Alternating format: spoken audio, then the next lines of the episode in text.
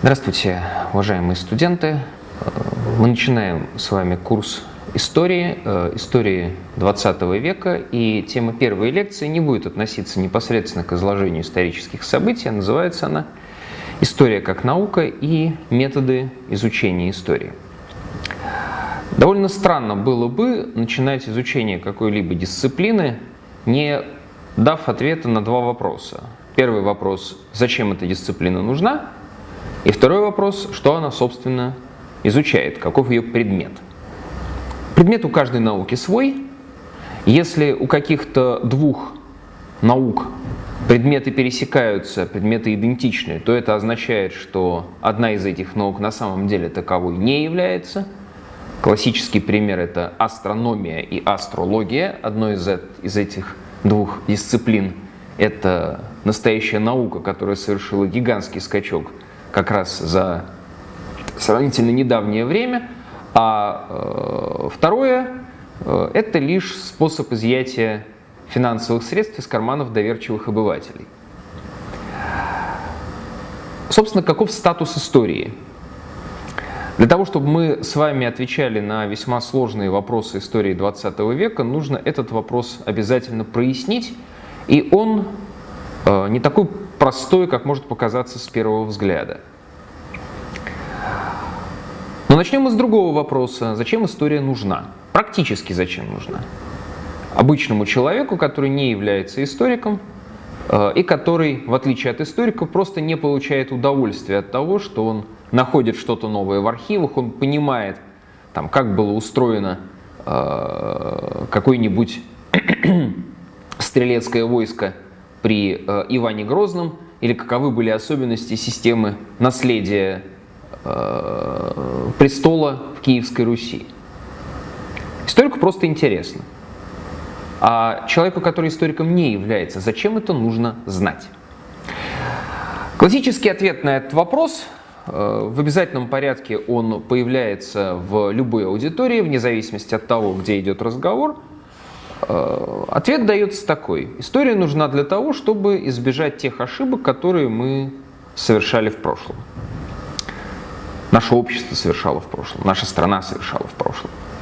Однако при кажущейся очевидности этот ответ не совсем удачный по двум взаимосвязанным причинам. Во-первых, потому что история на самом деле не повторяется. Ну, известна фраза, ее любят цитировать.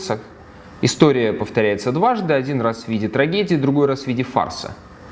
А, но как и э, любое широкое обобщение, и уж тем более как такая расхожая формулировка, э, это не совсем так. Собственно, в самой этой фразе уже заложено отрицание полной повторяемости истории. История не движется по кругу. Например, если мы с вами говорим о революции французской 1789 года, и затем то, о чем будет у нас с вами разговор вестись, об Октябрьской революции в России 17 года, и то, и другое революция. И когда сами революционеры, даже их противники в период гражданской войны и после обсуждали революцию, они использовали терминологию, которая была выработана больше столетия до этих событий в период Великой Французской революции.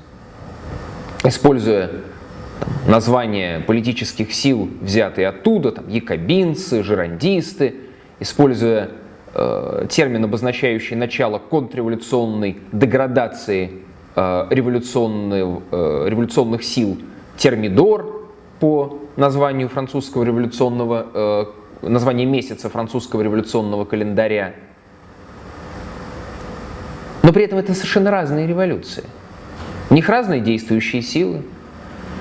Разные классы вели себя иначе в эту революцию, в российскую, нежели чем во французскую, и так далее и тому подобное. Обычно как раз, когда э, те или иные политики или военные, или просто обычные люди действуют в соответствии просто с историческими аналогиями, они очень сильно рискуют впасть в ошибку. И, кстати, чаще всего эту ошибку и делают. Э, пример.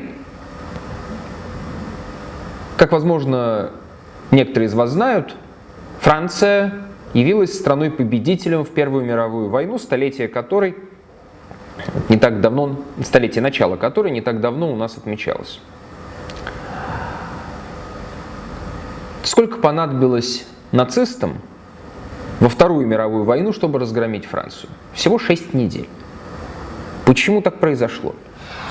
Ну, мы будем об этом немного говорить, но одна из главных причин заключалась в том, что и власти Французской Республики, и генералитет Французской Республики, и значительная часть общества Французской Республики готовилась не к той войне, которая началась 1 сентября 1939 года, а готовились к той войне, которая закончилась 11 ноября 18 года.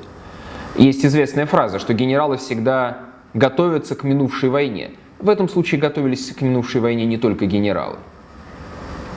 Они изучали опыт Первой мировой, они акцентировали внимание на ошибках допущенных Францией в Первой мировой войне, они вроде бы исправили эти ошибки, но проиграли Вторую мировую за какие-то несколько недель. Опоры на исторический опыт, апелляции на истори- к историческому опыту обязательно нужны. Но вопрос, как здесь не впасть в ошибку? Вторая причина, почему этот распространенный ответ неудачен. Ну, предположим, мы с вами будем говорить об отмене крепостного права в России. Немножко будем. Но сейчас же нельзя обратно ввести крепостное право. Ну, хотя э, некоторые заявления некоторых политических деятелей э, иногда вызывают подобного рода иронические комментарии. Тем не менее, очевидно каждому, что крепостное право в том виде, в котором оно существовало до 1861 года в России, навсегда ушло в прошлое. Так зачем нам нужно знать, какие ошибки были допущены правительством в отмене крепостного права, почему крестьяне были недовольны этой реформой, более того, многие из них ее воспринимали как ложную, как неправильную, как не царскую волю и даже восставали под этими лозунгами чувствовали себя обманутыми. Хорошо, мы это все с вами разберем. Сейчас нам это с вами как поможет в нашей нынешней жизни. Еще один вариант э, ответа на вопрос, зачем нужна история, который часто дается. Ну как же, нужно знать историю своих предков. Но это не ответ, это уход от ответа. Зачем нужно знать историю своих предков? Прагматически. Э, похвастаться в компании, вернуть какой-нибудь исторический анекдот из времен предположим, Елизаветы Великой Английской или биографии последнего русского царя Николая II. Ну, потешить друзей, товарищей. А практически зачем нужно? В этой связи, возможно, у вас уже есть ответ, э, в этой связи э, нужно, наверное, привести пару примеров для того, чтобы проиллюстрировать эту необходимость. Первый блок примеров. В одной стране э, произошла революция, и в этой революции принимала не очень активное и уж тем более не лидирующее участие э, одна политическая партия. В стране на тот момент было э, более 170 миллионов человек населения, а в самой этой партии было, ну дай бог, тысяч тридцать может быть, чуть больше, может быть, чуть меньше, но порядок цифр приблизительно такой, около 30 тысяч членов. Капля в море. Эта партия не была, как я уже сказал, лидирующей в эти события, но всего через 8 месяцев эта партия оказалась у власти в этой стране, а затем сумела эту власть удержать, обороняясь от профессиональных военных, от э, интервенции со стороны ведущих на тот момент мировых держав – и удержала власть эта партия в ходе кровопролитнейшей гражданской войны. Наверняка вы уже догадались, что речь идет, конечно же, о России и о партии большевиков, которая в феврале 17 года, февральской революции, э, была э, на втором плане, а во время Октябрьской революции пришла к власти вместе с партией левых эсеров и эту власть сумела удержать. Почему? Есть масса конспирологических ответов э, немецкие деньги,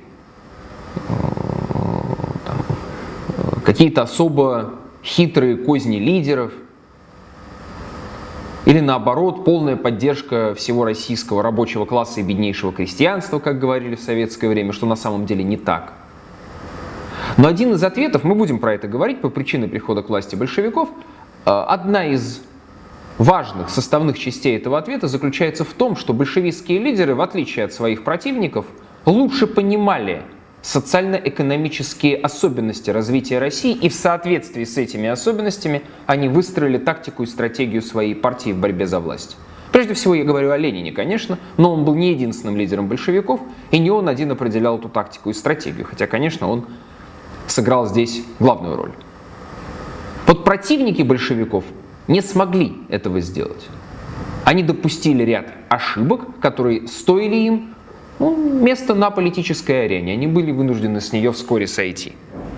А большевики, как бы мы к ним ни относились, кто-то из вас к ним никак не относится и про них ничего не знает, кто-то считает, что их приход к власти это было зло, кто-то считает наоборот, что это было добро, кто-то еще не сформировал свою точку зрения, но позднее мы это выясним в деталях, но очевидно одно, они лучше своих противников понимали, что происходит.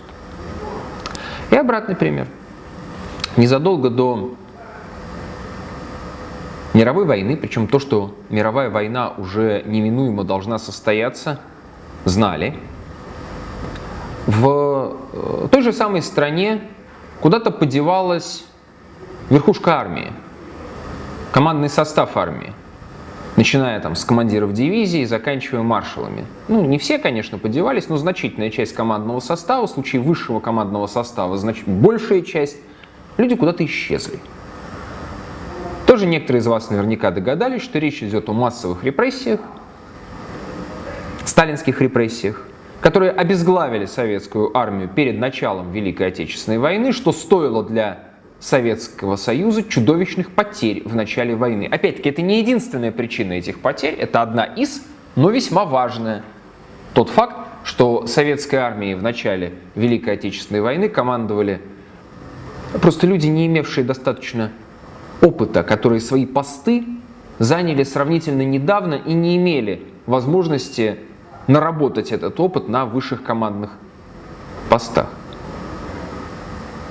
Опять-таки, я вырываю сейчас э, только один фрагмент, но он, тем не менее, достаточно важный. К чему этот пример?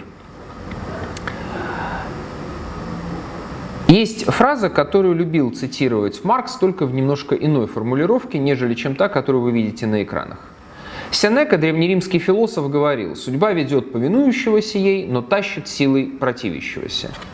А Маркс любил повторять это в такой формулировке – Тех, кто знает исторические законы, история ведет, тех, кто их не знает, она тащит. Вот это та самая ситуация.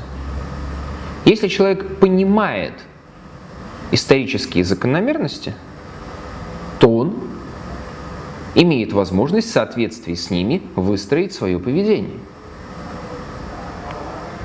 Вы мне можете сейчас сказать, что Понятно, зачем нужно знание истории политикам, общественным деятелям. А зачем это обычному человеку, который не лезет в политику, не занимается ей и э, растит свой сад, растит детей, и ему до всех этих высоких или, наоборот, низких политических материй дела нет. Он-то что? Другой пример, иллюстрирующий эту ситуацию. Я мог бы привести пример опять из советской истории – в частности, из совсем недавней, уже советско-постсоветской, я имею в виду период развала СССР, но я приведу другой пример из истории Третьего Рейха, нацистской Германии. Вот представьте себе э, какого-нибудь человека, который жил ну, в каком-нибудь городе Мюнхен, Германии, в Южной Германии. Был человеком умеренных взглядов, каким-нибудь мелким торговцем, мелким лавочником. И не голосовал за нацистов. Есть известный миф, согласно которому нацисты пришли к власти э, путем голосования на выборах. Это неправда. Гитлер был назначен рейхсканцлером, тогдашним президентом, а затем уже без всяких э, парламентских процедур в Германии были установлены чрезвычайные законы, ликвидировавшие всяческие демократические механизмы и погрузившие Германию в эту 12-летнюю тьму нацизма. Так вот, этот самый наш лавочник мюнхенский, он за Гитлера не голосовал. Он голосовал за какую-нибудь католическую партию центра, консервативную, умеренно консервативную э, партию тогдашней Германии, за которую голосовали именно католики. Как известно, население Германии и до сих пор э, разделено на католическое и протестантское.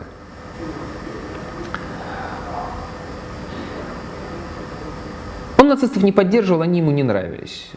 Устраивали мордобой на улицах, э, агрессию проявляли – а этот немец, как и значительная часть э, таких среднего достатка немцев, хотел порядка, хотел спокойствия. Но смотрите, Германия приходит, э, нацисты приходят к власти в Германии, и порядка становится побольше. Через некоторое время практически исчезает безработица.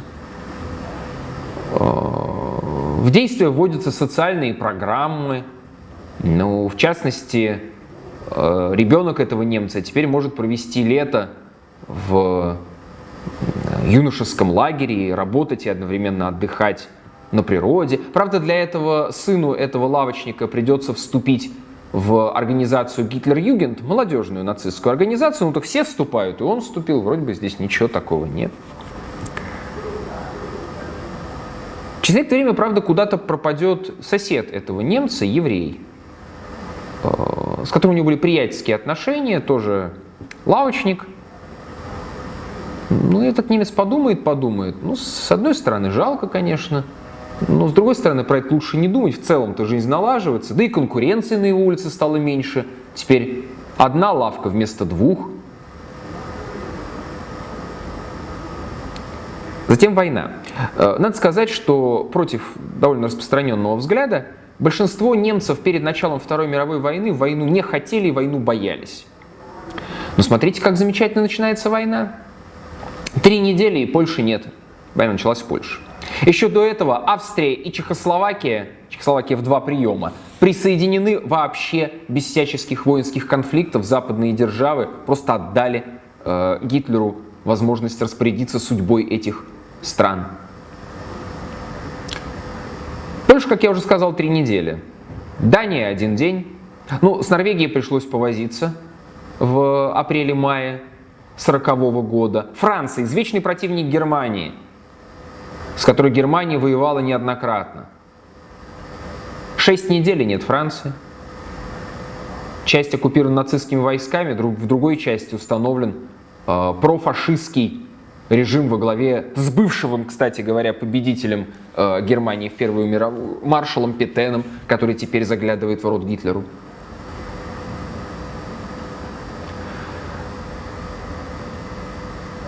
Югославия с Грецией тоже недели три вместе взятых.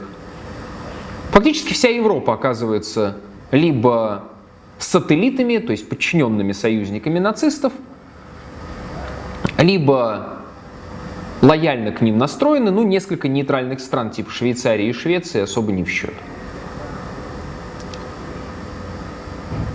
Где начинается война с Советским Союзом.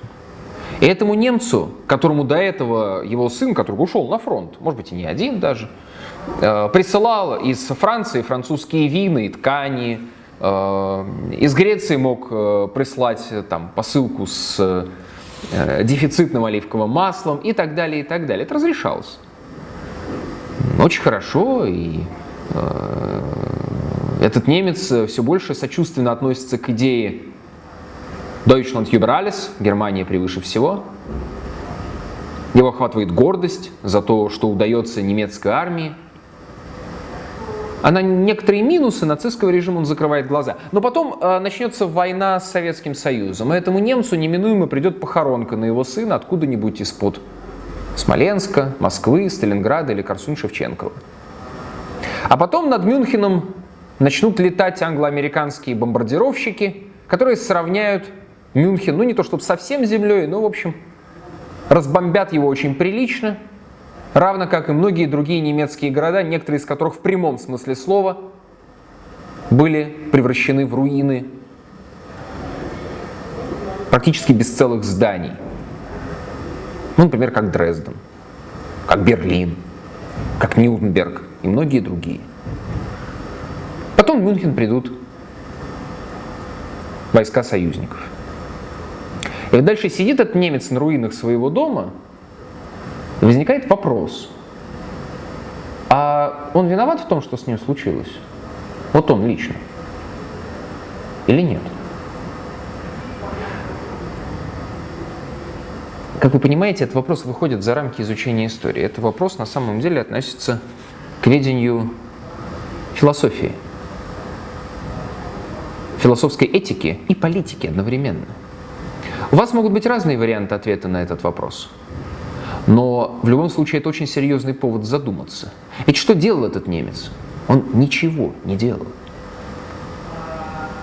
Как и многие обыватели в разные времена, он жил по принципу «моя хата с краю, мне надо в общем, своим делом заниматься, детей растить, дом держать». Но когда человек так думает, что моя хата с краю, меня-то все это минит, все эти глобальные исторические катаклизмы, это все не мое дело, оказывается, что это его дело. Именно его они всегда и бьют по его голове. И он не понимает, что происходит. Вы думаете, немцы, сидящие на своих руинах, после того, как по этим руинам победоносно прошли армии Советского Союза, Соединенных Штатов, Англии, ну и даже немного Франции, они задумывались о вопросе, кто виноват? Немногие. Большинство задумывалось о вопросе, как выжить. О вопросе, кто виноват, начну задумываться позже. Для Германии это будет отдельная проблема, чуть было не дошедшая до гражданской войны. В 60-е годы, когда дети этих немцев поставят этот вопрос перед своими отцами, будут бороться за то, чтобы Германия признала ответственность за фашизм, за то, что творили нацисты на оккупированных территориях, за то, что они сотворили с еврейскими и цыганскими народами и готовились сотворить со славянскими народами, с недочеловеками. Мы часто слышим, что Германия покаялась за нацизм. Э, это очень широкое обобщение, но даже если его принять, то, во-первых, покаялась отнюдь не ся, во-вторых, далеко не сразу. Это был плод тяжелейшей общественной борьбы в Германии, в котором были жертвы в 60-е, в 70-е годы. Так все-таки, виноват или не виноват? Вам этот ответ э, искать, э, скажу лишь две вещи – во-первых, была и другая Германия. Была Германия, которая сопротивлялась нацизму самыми разными способами. И те немецкие антифашисты, которые уехали из Германии, и те немецкие антифашисты, которые в самой Германии пытались бороться против Третьего Рейха, и, кстати, внесли большой вклад в победу над ним. Может, кто-то слышал про э, подпольную антифашистскую организацию «Красная капелла», которая снабжала развединформацией советскую, советскую разведку. Они погибли, многие погибли, но сделали немало. И подчеркиваю, это были немцы.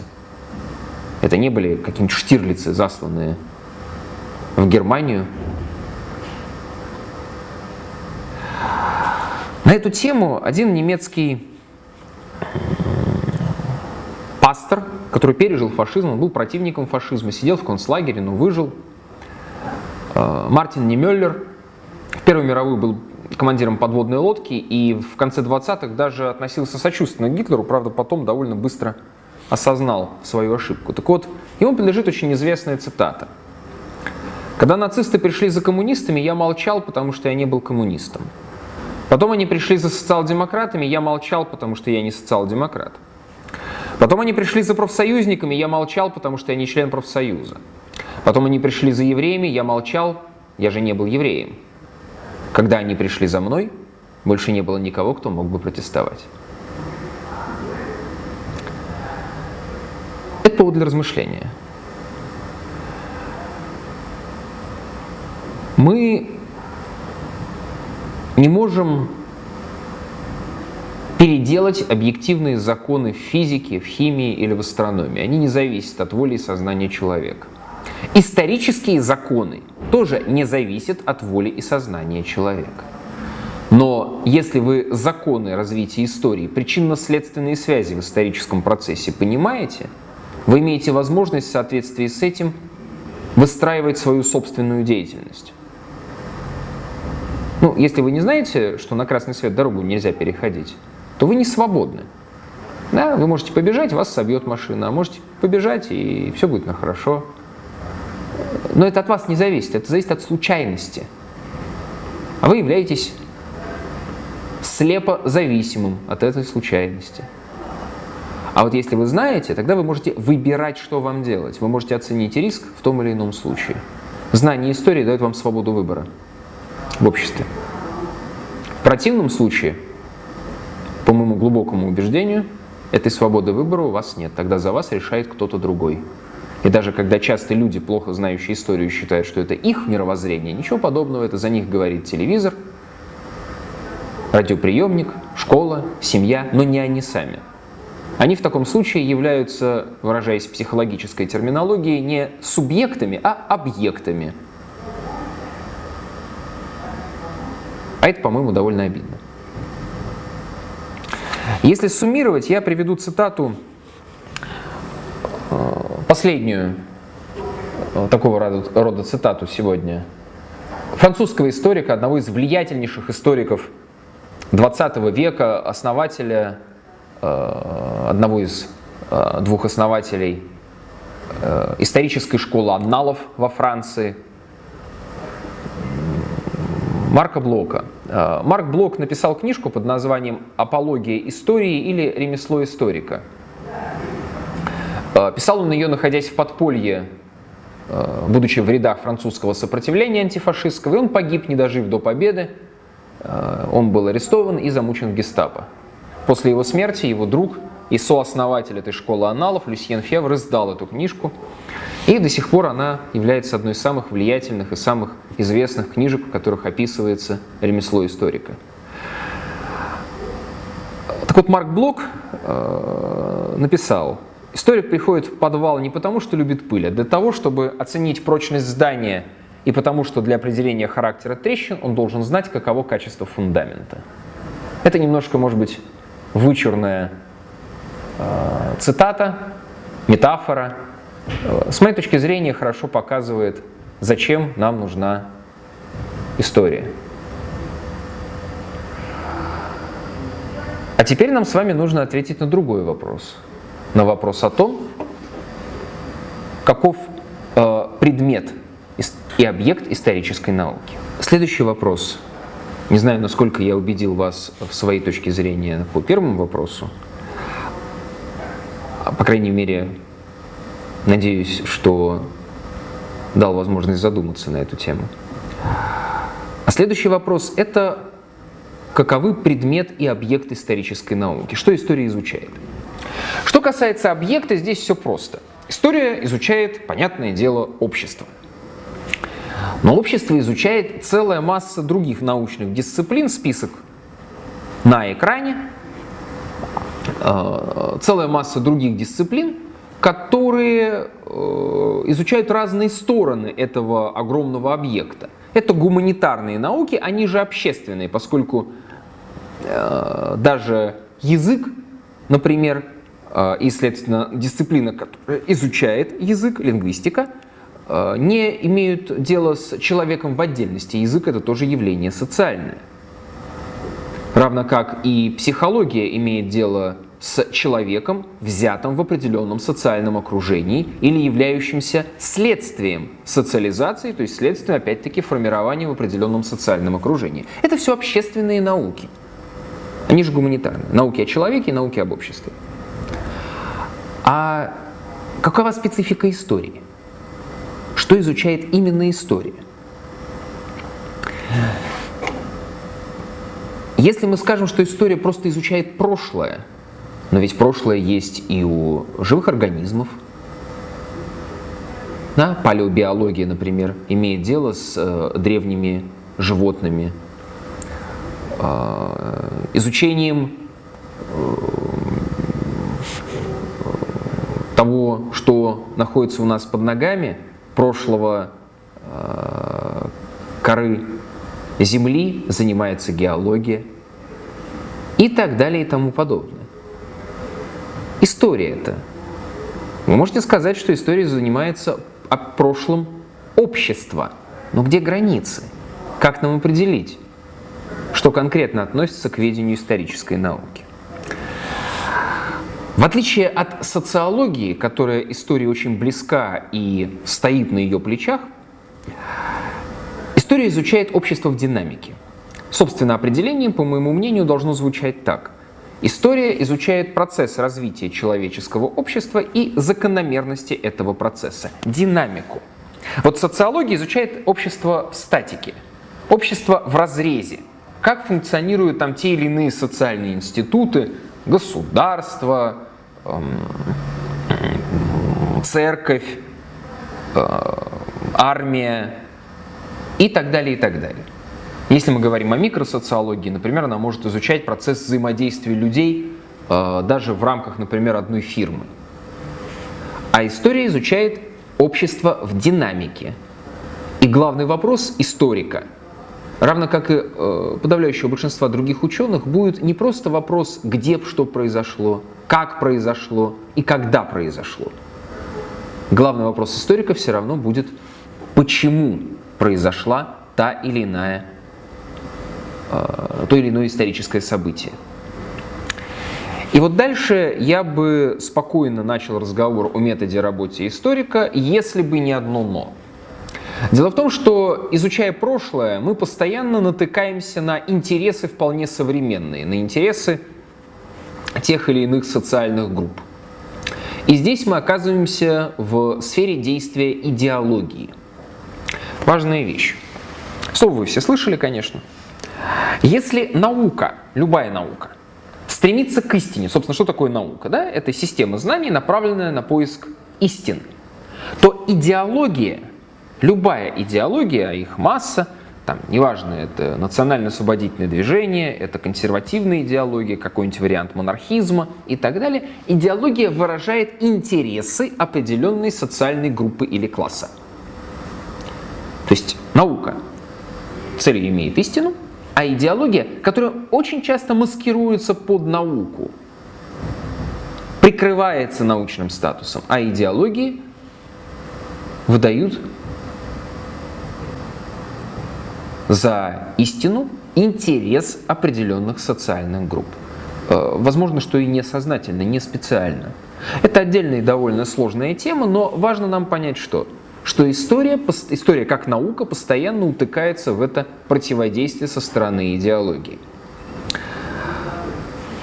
Очевидный пример. Открывайте какой-нибудь учебник по истории, написанный до 1991 года, и читаете там про Великую Октябрьскую социалистическую революцию, которая открыла путь свободного развития и пути к социализму народом всего человечества во главе с вождем рабочего класса, товарищем Владимиром Ильичем Лениным. Открываете учебник, написанный после 1991 года, и читаете, что Октябрьская революция сбила Россию с ее традиционного европейского э, пути развития, привела к большому количеству жертв, стала плодом заговора, ну или, по крайней мере, плодом деятельности э, крайних радикалов. Ну а в некоторых учебниках можете прочесть и про то, что партия Ленина финансировалась э, э, немцами, и именно поэтому и сумела взять власть, что, конечно же, не имеет в действительности никакого отношения. Почему мы с вами тоже поговорим. Знаете, что самое интересное? Что эти учебники мог написать один и тот же человек – я знаю примеры, когда вы открываете учебник до 91 года, человек там пишет про руководящую роль партии. Открываете учебник после 91 года, пишет об особом роли православия в истории России. Разница между ними года в три. Это имеет какое-то отношение к науке? Это отношение имеет к принципу флюгера. Куда ветер дул, туда и повернулся. Это не наука. Это как раз отражение идеологии. Есть замечательная книжка французского историка Марка Ферро, она есть в интернете, недавно переиздана была, которая называется «Как рассказывают историю детям в разных странах мира». И посвящена она как раз изучению школьных учебников. Какой предстает история, школьная история в разных странах. И мы можем увидеть, что, например, в японских учебниках истории вы не найдете ни слова э, о масштабах, о тех масштабах зверств, которые японцы чинили на оккупированной территории Китая и Кореи во время Второй мировой войны. А в корейских учебниках истории вы про это найдете очень много, но зато не найдете упоминаний, что э, инфраструктура и принцип планирования многих корейских городов э, были выстроены именно во время японской оккупации и под руководством японцев. Примером не из числа.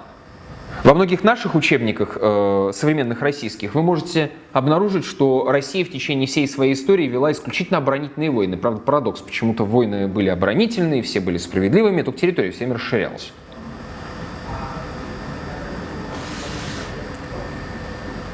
И так далее и тому подобное. Примеров очень много. Но в том-то все и дело, что это к науке исторической не имеет отношения, зато очень часто отвращает многих не гуманитариев от истории. Они говорят, да слушайте, что это у вас за наука такая? Это не наука, это проституция какая-то. Вчера писали одно, сегодня другое. И вот тут очень важно отделить, где у нас идеологический взгляд на историю, а где у нас наука. Как работает историк и как работает фальсификатор истории. Пример идеологии. Идеология 19 века, официальная идеология Российской империи, которая была сформулирована э, министром просвещения Российской империи при, Николае, э, при Николае I, графом Уваровым, после восстания декабристов. Идеологическая схема очень простая. Православие, самодержавие, народность. Теория официальной народности, так называемая. Народ и царь едины с, друг с другом в православии. И действительно, огромная масса русского крестьянства вплоть до 17 года продолжала верить в существование доброго царя или, по крайней мере, надеяться на то, что он, наконец, этот самый царь, обратит внимание на народные нужды, о которых просто ему не докладывают э, мерзавцы, чиновники, богатеи, помещики и так далее. Этим взглядом будет продиктовано этой, этим э, мифом Э, укоренившимся в головах русского крестьянства и рабочего класса в значительной степени еще в начале 20 века будет вызвана знаменитая петиция русских рабочих, которую 9 января 5 года рабочие несли царю и были расстреляны. На самом деле интересы э, чьи защищает эта идеология официальной народности – в России до 1861 года да, существует крепостное право, котором находится более 60% русского крестьянства. Они принадлежат помещикам. Жаловаться на помещиков нельзя, это Екатерина еще запретила. Помещики могли крестьян пороть, избивать, унижать. Нормальным было, когда у помещика был фактически гарем из крепостных, которые, разумеется, ничего сказать не могли. Это все продолжалось не одно, и не два, и не пять десятилетий. Разумеется, на самом деле эта идеология защищала интересы правящего на тот момент слоя, правящего класса, класса помещиков. И была сформулирована как раз в ответ на первую четко высказанную демократическую идеологическую систему декабристов, которые выступали, при этом будучи дворянами, выступали против существования крепостного права и неограниченного самодержавия. Только один пример. Вы можете найти следы идеологического переписывания истории в советский период, и сейчас их немало. А, как я уже сказал, в тех же школьных учебниках современных вы не найдете критических, никаких критических замечаний или негативных сторон, связанных, например, с историей Русской Православной Церкви. Хотя они, конечно же, были. Возникает вопрос, как отделить здесь истину от неправды или полуправды? Усложню проблему. Дело в том, что все упирается ведь не только в э, проблему чисто э, идеологическую. Существует масса связанных с идеологическим переписыванием истории лженаучных исторических концепций, которые являются фальсификациями Э, в лучшем случае чуть менее, чем полностью, и которых расплодилось огромное количество с конца 80-х годов. И сейчас, если вы заходите в книжный магазин, а я в крупные книжные магазины, признаюсь вам, стараюсь заходить реже, чтобы не травмироваться, и по этой же причине редко включаю телевизор. Э, да, за пределами своего дома, меня его нет вообще. А, дело все в том, что существует огромная масса этих лженаучных исторических концепций, в которых мы просто тонем.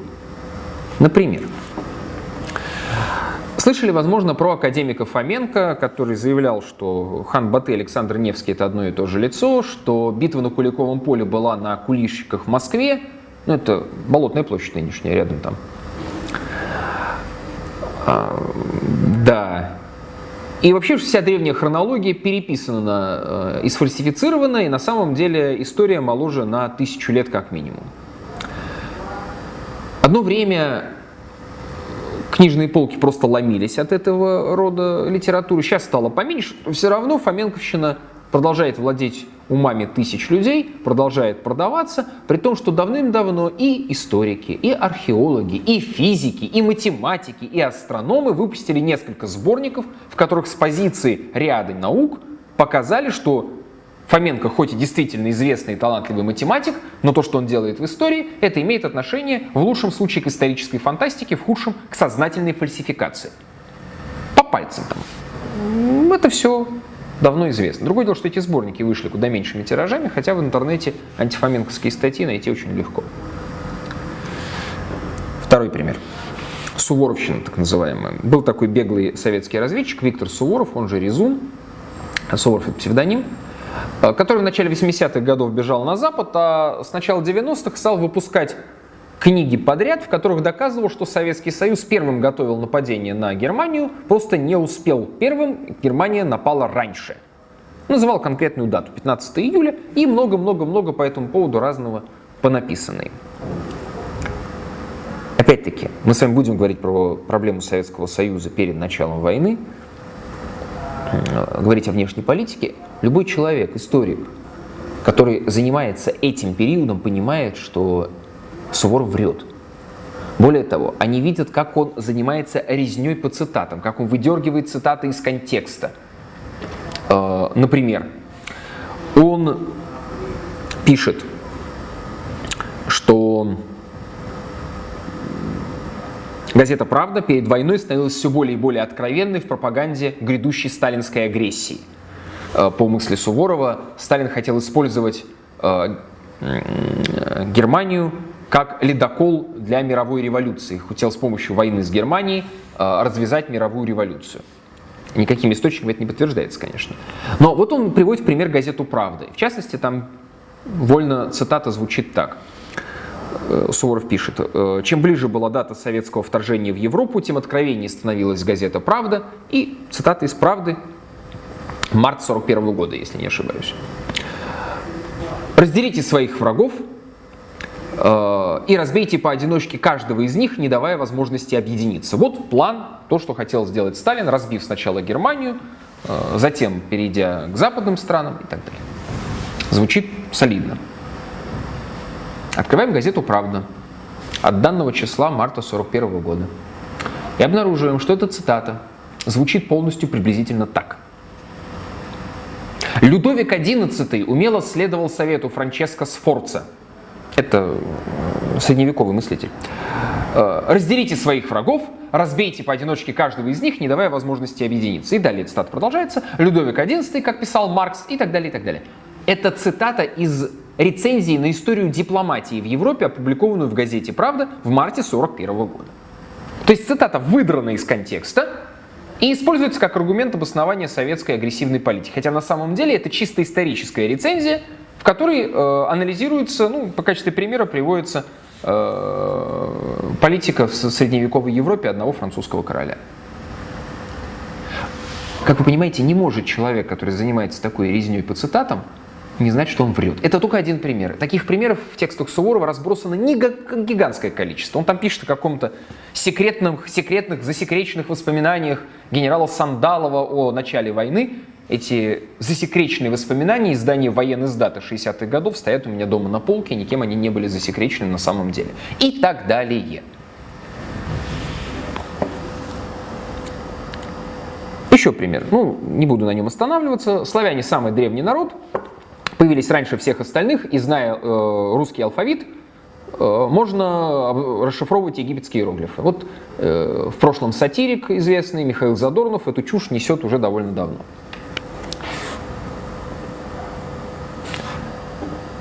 Огромное количество подобного рода фальсификаций.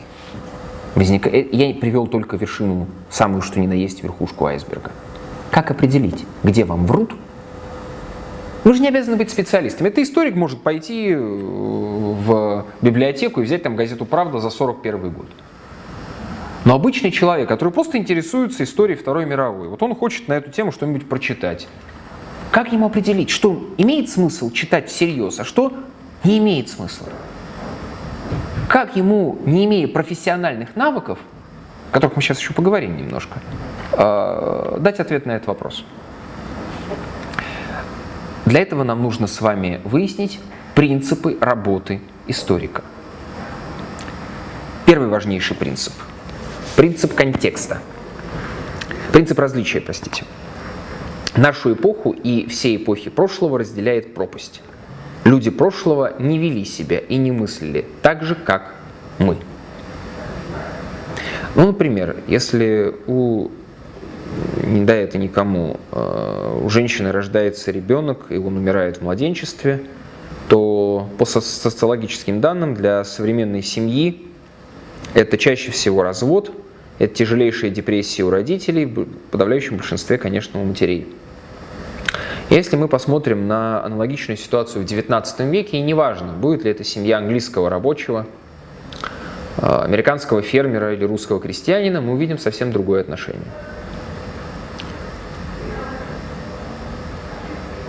Более спокойная, как нам кажется. Почему? Женщины 19 века, ну или 15 или 14, неважно, меньше любили своих детей? Нет. Любили. Но дело в том, что если женщина могла бы себе позволить так страдать, как она страдает сейчас, она остальных своих детей, а мы помним, что дети тогда Детей тогда в семье намного больше, чем сейчас. Тогда еще не произошел демографический переход, который связан с переходом от общества крестьянского, аграрного к урбанизированному обществу. Когда вот эта большая семья сменяется нуклеарной семьей, малой семьей. А,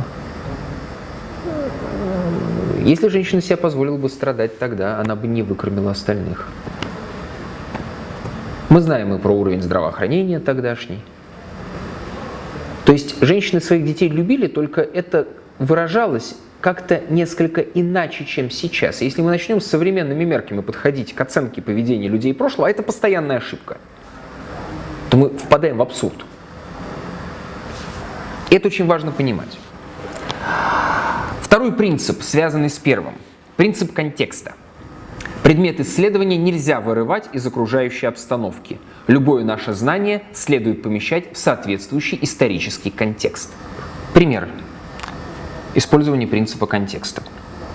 В 1920 году председатель Совета народных комиссаров э, советского правительства Ленин пишет записку э, заместителю председателя Революционного военного совета, это орган, который руководил Красной армией во время гражданской войны, э, Склянскому, главой Реввоенсовета был Троцкий, но его тогда не было. И вот в этой записке Ленин пишет следующее. Постараться наказать Латвию и Эстляндию военным образом, например, на плечах отряда Балаховича перейти где-либо границу хоть на одну версту и повесить 100 тысяч их чиновников и богачей. Через некоторое время Ленин пишет еще одну записку, в которой предлагает вторгнуться на 10-20 верст на территорию, занятую противником, и перевешать кулаков попов помещиков – Премия 100 тысяч рублей за повешенного. Страшноватые записки. И в советское время они не публиковались. Э, они были опубликованы в конце 80-х годов и затем опубликованы в томе, уже вышедшем в 90-е, э, неизданных текстов Ленина, где очень много разных текстов, в том числе эти, эти две записки. Что это?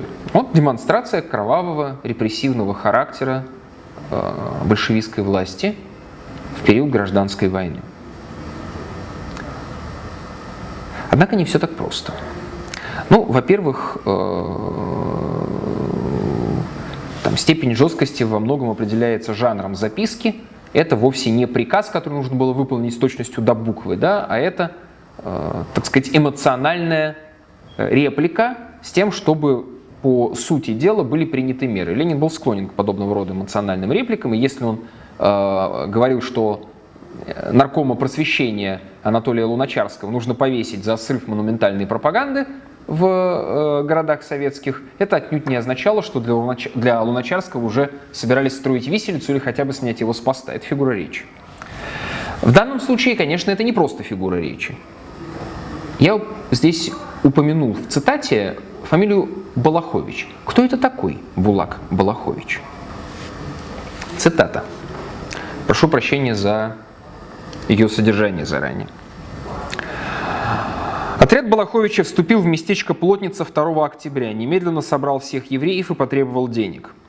После того, как евреи отдали все свои вещи, начались сами дикие убийства и пытки. У Моисея плотника оторвали нос, а затем повесили. Путерман, у которого изрубили шашками все семейство, сошел с ума и начал танцевать, а потом был расстрелян. Ефиму Поляку сначала отрубили руку, а потом с него живого содрали кожу. Тот-то сожжен живым. Все женщины и девушки в городе вплоть до 9-летних детей изнасиловали. 600 беженцев из Плотницы находятся сейчас в Пинске в невообразимой нужде. Подобного рода цитат я могу сейчас приводить не то что до конца э, этой нашей лекции, а еще несколько подряд. Издано вот такого размера том, так называемая книга погромов, посвященная погромам в ходе гражданской войны, и подавляющее большинство этих погромов на совести именно белых армий и белых отрядов. Причем убивали, понятное дело, не только евреев, людей, сочувствующих советской власти, тех, кого принимали за сочувствующих советской властью, а уровень жестокости вы уже можете себе представить. Причем это не советские источники, это то, что публиковалось в зарубежных газетах, в прибалтийских газетах, э, то, что видели своими глазами э, люди совершенно нейтральных политических взглядов. Что сделает в этой связи и что делает в этой связи не историк, а человек, стремящийся к идеологическому переписыванию истории. Он будет отмечать только одну сторону. Что сделает историк? Историк задаст вопрос, а почему гражданская война была связана с подобным уровнем жестокости с обеих сторон? Если в 17 году, например, большевики отпускали своих противников под честное слово не бороться с советской властью. Что произошло, если чем уже через год страну охватил и белый террор, и красный террор. Какой из них был более масштабным, это, в общем, предмет для спора. Если же вы посмотрите какой-нибудь фильм «Адмирал», то вы увидите альтернативную историческую картинку, которая к реальной истории гражданской войны не имеет ни малейшего отношения. Вопрос историка, почему произошла подобная вещь? И это соблюдение принципа контекста. Наконец, третий принцип, очевидный достаточно, это принцип взаимосвязи прошлого и настоящего. Любой аспект нашей культуры, поведения, э, наших институтов социальных, которые нас окружают, является результатом процессов, происходивших в прошлом. Если мы хотим разобраться, например, в тех проблемах, которые испытывает современная российская система образования, например, или здравоохранения, то необходимо не обсуждать это абстрактно, с чистого листа, а необходимо, понятное дело, посмотреть, что происходило в истории России с этими системами, как они формировались, как они пришли к нынешнему состоянию, и параллельно, что происходило в других странах, причем не только западных. И тогда нам это даст тот контекст и ту взаимосвязь и прошлого, и настоящего, которая позволит нам рационально, а не э, по причинам чиновничьего произвола производить эти реформы. Но это в идеале, конечно. Как работает для сравнения лжеисторик. Первый четкий совершенно критерий. Развязный тон. Вот я сейчас вам один, единственный расскажу истинную правду. Все до меня вам врали, а вот я один сейчас вам скажу истину, как она есть. Э, желательно для подобного рода изданий большое количество восклицательных знаков, слов курсивом э, и обращение к эмоциям читателя. Это не значит, что историк должен быть сух, безэмоционален и скучен. Но Историк всегда опирается на то, что делали его предшественники. Он может не соглашаться, но он говорит, что вот в историографии вопрос в том, что писалось до меня, обращали внимание вот на это, а вот это уходило в тень. Да? Но, тем не менее, мои исследования опираются на то, что было сделано теми-то, теми-то и теми-то, в том-то, в том-то и в том-то. А в том-то, в том-то и в том-то я с ними не согласен. Невозможно писать все с чистого листа, как будто до нас ничего не было.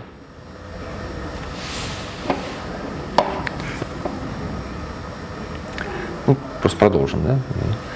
Невозможно писать с чистого листа, как будто до нас э, ничего не было.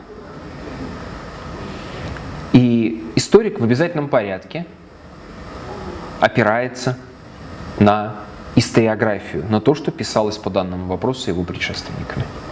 Он их не может выкинуть всех на помойку, хотя он может не соглашаться с большей частью того, что они написали. Это очень важная вещь. Второе. Если текст претендует на новизну, и в ней отсутствуют ссылки и на научную литературу, и на архивы, ну или если это о древней истории речь идет, то на новые археологические открытия, а, опубликованные уже в научных журналах, научных монографиях, которые проходят рецензирование, значит что-то тут не то, значит вас хотят обмануть. Если вам э, дают книжку о существовании особых э, людей в Тибете ростом в 3 метра и с одним глазом во лбу, или тремя глазами, не помню, как там у этого персонажа по фамилии Мулдашев – Э, или если вы читаете про новое открытие Атлантиды, или про то, что славянская письменность существует с X века до нашей эры, возникает вопрос, где э, ссылки-то? Где это обосновано? Где данные? Если э, вам заявляют, например, что, э, там, предположим, э,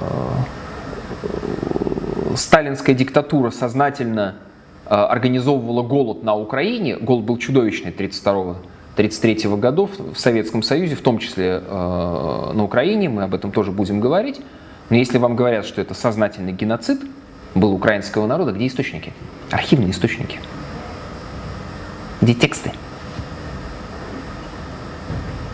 Если ссылок нет, значит что-то тут не так. Националистическая установка. Мы самые-самые-самые. Неважно кто, американцы, немцы, украинцы, русские, китайцы, евреи, кто угодно. Как только она появляется, как только идет апелляция к национализму, то вы сразу должны понимать, здесь автор будет подверстывать факты под свою теорию, а все, что туда не укладывается, он будет просто выбрасывать. Ну и, наконец, очень, к сожалению, модная вещь современной России – это теория заговора. Истории правят тайные организации, масоны или отдельные народы, вот еврейский заговор, например, э, которые управляют миром, а наша задача этот заговор разоблачить. Если мы никаких источников, которые свидетельствуют об этом заговоре, привести не можем, значит просто хорошо спрятали. Это не значит, что в мировой истории заговоров не было. Ну, например, приход нацистов к власти – это следствие заговора. Конечно же. Заговора верхушки тогдашнего немецкого э, общества, высшего чиновничества, генералитета и крупного капитала.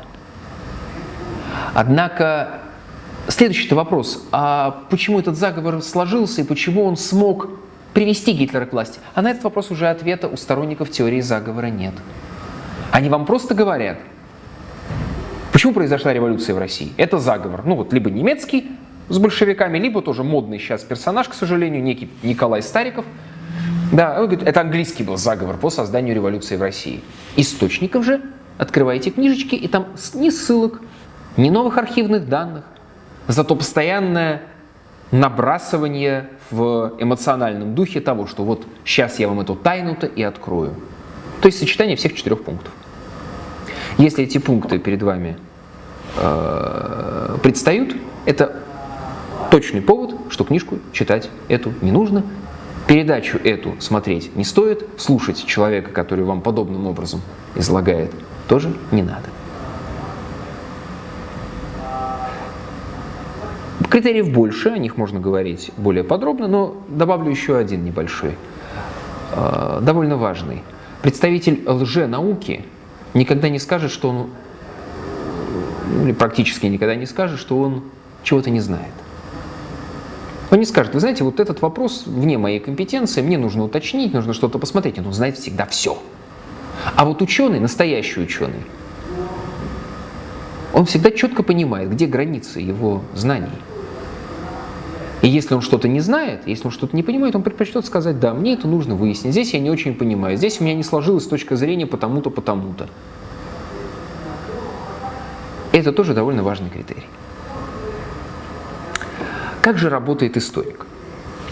Я не случайно сейчас говорил об архивах, архивных источниках. Историк пляшет от источника прежде всего. А источник – это все остатки прошлого, которые связаны с деятельностью людей и отражают историю человеческого общества. В свою очередь, эти источники делятся на письменные и неписьменные. Ну, конечно же, э, если мы не говорим о древнейшей истории человечества, прежде всего мы опираемся на письменные источники. Э, два французских автора, которые написали что-то вроде учебника для историков еще в конце XIX века, э, Ланглуа и Синьябос, они сформулировали это довольно радикально. История пишется по документам, нет документов, нет истории. Кстати, я с этим в значительной степени согласен, именно поэтому э, полноценные исторические исследования, которые уже должны отвечать четко на вопрос «почему», должны обязательно основываться на источниковой базе. Поэтому, с моей точки зрения, говорить об исторических исследованиях серьезных после 91 года невозможно. Не потому, что это близко к нам, не потому, что здесь много политики. Вы знаете, в вопросе, э, связанном, скажем, со сталинскими репрессиями, с революцией в России или с, э, предположим, проблемой коллаборационизма, то есть сотрудничества с врагом во время Второй мировой войны, политики не меньше. Дело в том, что у нас источников просто нет. И главная задача здесь их собирать, да, э, это немножко другого рода занятие. Как историк работает с источником? Процедура работы называется критика исторического источника. Критика источника означает анализ источника. Критика бывает внутренней и внешней. Внутренняя критика – это все, что касается содержания, как написано, о чем автор знает, о чем не знает. Э, сравнение того, что нам говорит один источник с другим. А внешняя критика – это все, что касается того, где источник хранился, как он был найден, на какой бумаге он написан, или это если не бумага, то пергамент, папирус или береста. Как он написан там чернилами или выцарапан на восковой табличке, какие на нем печати, какие гербы на этих печатях и так далее. Все, что касается внешнего вида. И первый вопрос, конечно, который ставится историком, когда он получает в руки источник, это вопрос о подлинности. Изучением исторических источников занимается целая масса так называемых вспомогательных исторических дисциплин. Э, слайд перед вами – в котором перечислены далеко не все положенные дисциплины, которые нужно. Э, тут вы увидите 12, но их на самом деле больше намного. Из них одна – это не вспомогательная историческая дисциплина, это самостоятельная наука, причем которая задает стандарты научности для остальных дисциплин. Это лингвистика, наука о языке, которая является наукой гуманитарной, но при этом эта наука является уже точной. И лингвистические закономерности, они абсолютны ничуть не менее, чем там, законы в химии, физике и так далее. И лингвистический анализ э, жизнь э, историкам э, очень сильно облегчает. Я думаю, что вы знаете далеко не все э, термины, названия дисциплин, которые перед вами на экране, и я некоторые из них э, охарактеризую. Полиография – это наука о древних текстах, Прежде всего, как как раз писались, на какой бумаге, какими чернилами, почерки какие были, как их разбирать. Археография – это дисциплина, изучающая принципы комплектования архивов и одновременно правила, разрабатывающая правила публикации архивных документов, письменных источников. Это не такая простая вещь, как может показаться. Нумизматика – это монеты. Метрология – это системы меры весов. Текстология – это наука, изучающая текст как самостоятельный феномен. Это сфера прежде всего филологическая, но и для историков она тоже крайне важна. Сфрагистика – это дисциплина, изучающая печати. Генеалогия э, системы родства. Э, генеалогические деревья можно э, рисовать не только по отношению к дворянству. Аномастика – это лингвистическая дисциплина, обознач... Э, изучающая имена собственные, например, название тех или иных мест, топонимика, или название городов. Например, зачем это надо? Москва – это слово финно-угорского происхождения – что в частности нам показывает, что древнейшим населением на этой территории были не славяне, а финно-угорские племена. Э, геральдика это гербы изучает. Э, зачем нам это надо? Вот через э, несколько, да, на следующей даже лекции я буду употреблять слово десятина. Это мера площади. Мы ничего не поймем, если не будем знать, что десятина это 1,9 гектара. Или вот аршин – это сколько? И как отличался московский аршин от новгородского аршина в XVI веке, например? Они разные были.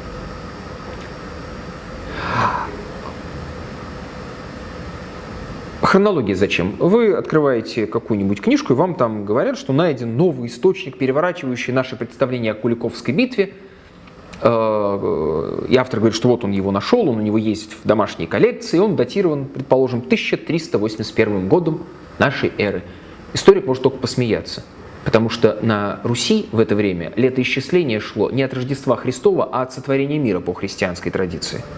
Поэтому даты на документе, написанном в Древней Руси, не мог стоять год от Рождества Христова просто по определению.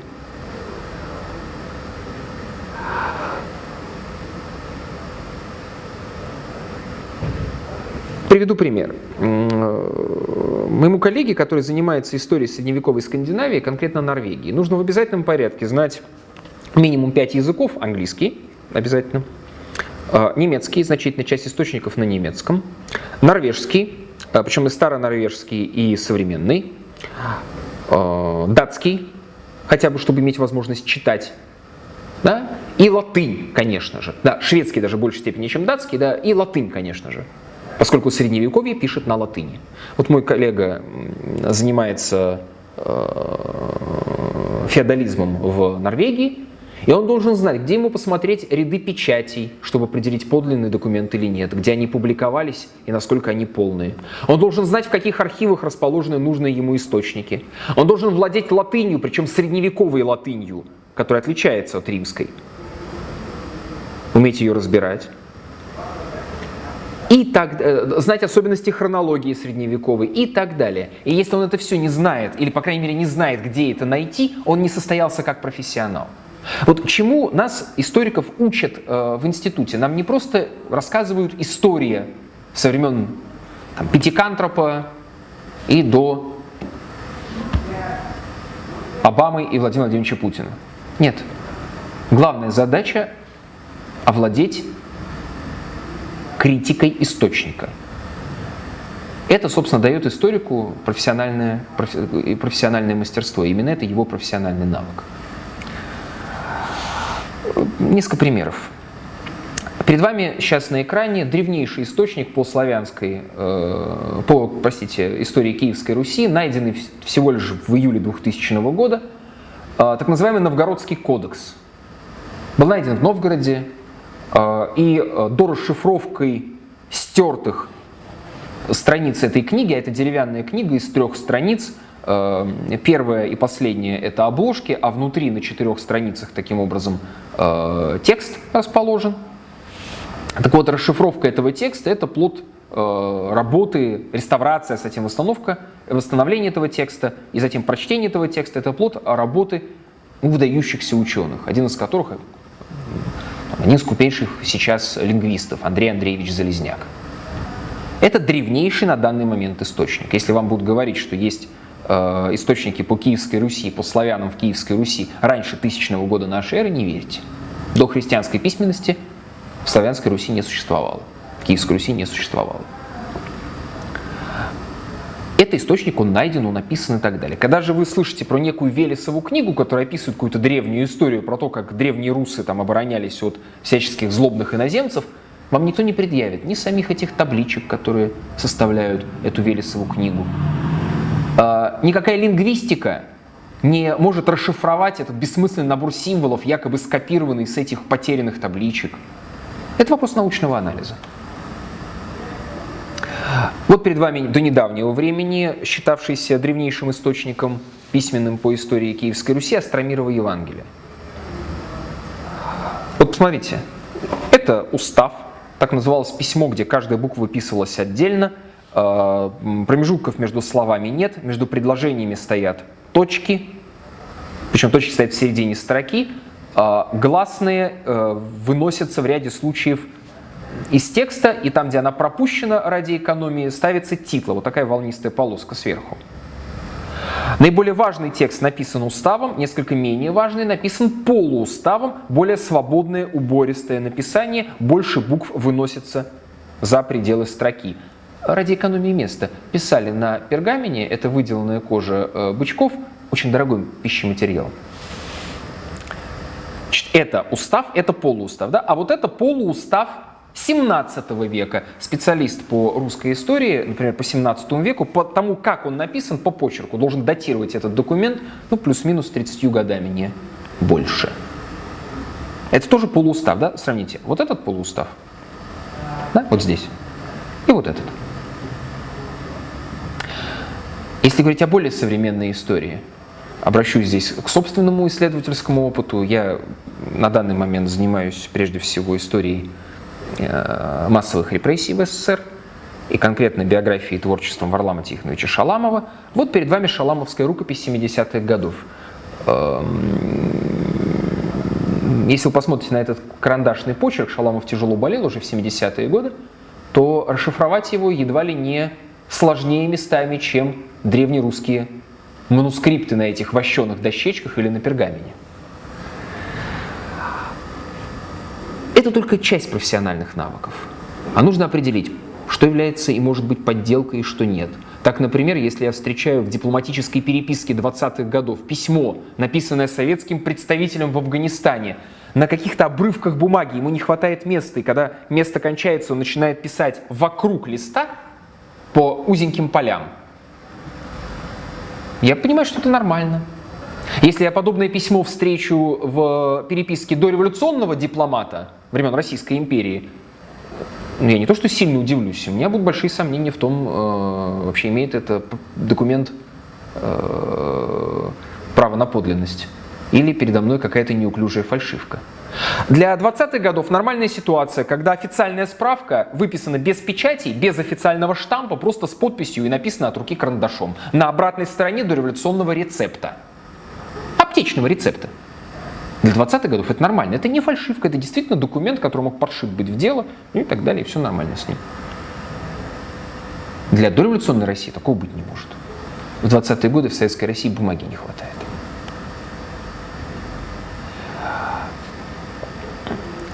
Когда я читаю, например, о массовых репрессиях э, какое-нибудь утверждение, что там э, э, масса людей умерла во время транспортировки этапа в эшелоне, и это нигде не указано, и следы их затерялись, я этому не верю, потому что я знаю принцип организации э, отчетности в конвойных войсках и понимаю, в каких архивах и как это должно быть описано, знаю, где это найти, и понимаю, что начальник конвоя не мог просто взять и, там, например, расстрелять неугодного ему заключенного, несмотря на весь чудовищный произвол сталинской эпохи, то, что он должен был отчитаться да, и сдать под подпись всех тех людей, которых он получил в начале этапа, а причину убытия в обязательном порядке указать.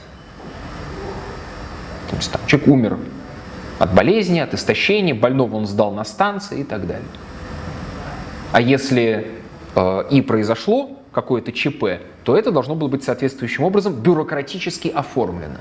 И тут важная вещь, на которой мы сейчас остановимся. Бесследно в истории ничего не проходит. Даже если мы предположим, что уничтоженные Лагерные архивы, я буду говорить о том, что я хорошо знаю, а некоторые лагерные архивы действительно уничтожены, остаются куча косвенных доказательств. А, бюрократическая отчетность, например, не имеющая отношения к лагерным архивам, о снабжении этого района, например, продовольствием, там, валенками, телогрейками или чем-то еще. Остаются остатки воспоминаний, которые можно сверять между собой и сопоставлять их и выяснять, что здесь правда, что автор преувеличил, сознательно или бессознательно, а что, например, сознательно э, искажено уже после его смерти, например, его наследниками. Такое тоже бывает. Мы можем взять, э, например, если уничтожен лагерный архив, уже упомянутый мною архив конвойных войск, который хранился совершенно в другом месте и хранится по сей день. Как раз историки понимают, что знаменитое, при, знаменитое правило «тайное всегда становится явным» очень правильно по отношению к истории. В этом смысле мы оптимистичны. Даже если что-то мы сейчас не знаем, мы можем с уверенностью сказать, даже если это очень хотели спрятать, все концы в воду спрятать очень трудно. И чем больше усложняется общество, чем большую роль в нем играет бюрократия, то есть профессиональное чиновничество, тем сложнее это сделать. Как нацисты прятали э, перед крахом Третьего Рейха следы своих преступлений, и все всплыло все равно. Хотя очень многое они успели уничтожить. И в этом смысле история нам дает а, не только знания, пригодные для определения нашей позиции в современности. История, как мне кажется, нам дает здесь еще надежду на, в конце концов, познание истины и надежду на справедливость. На этом мы сегодня с вами заканчиваем. Спасибо за внимание.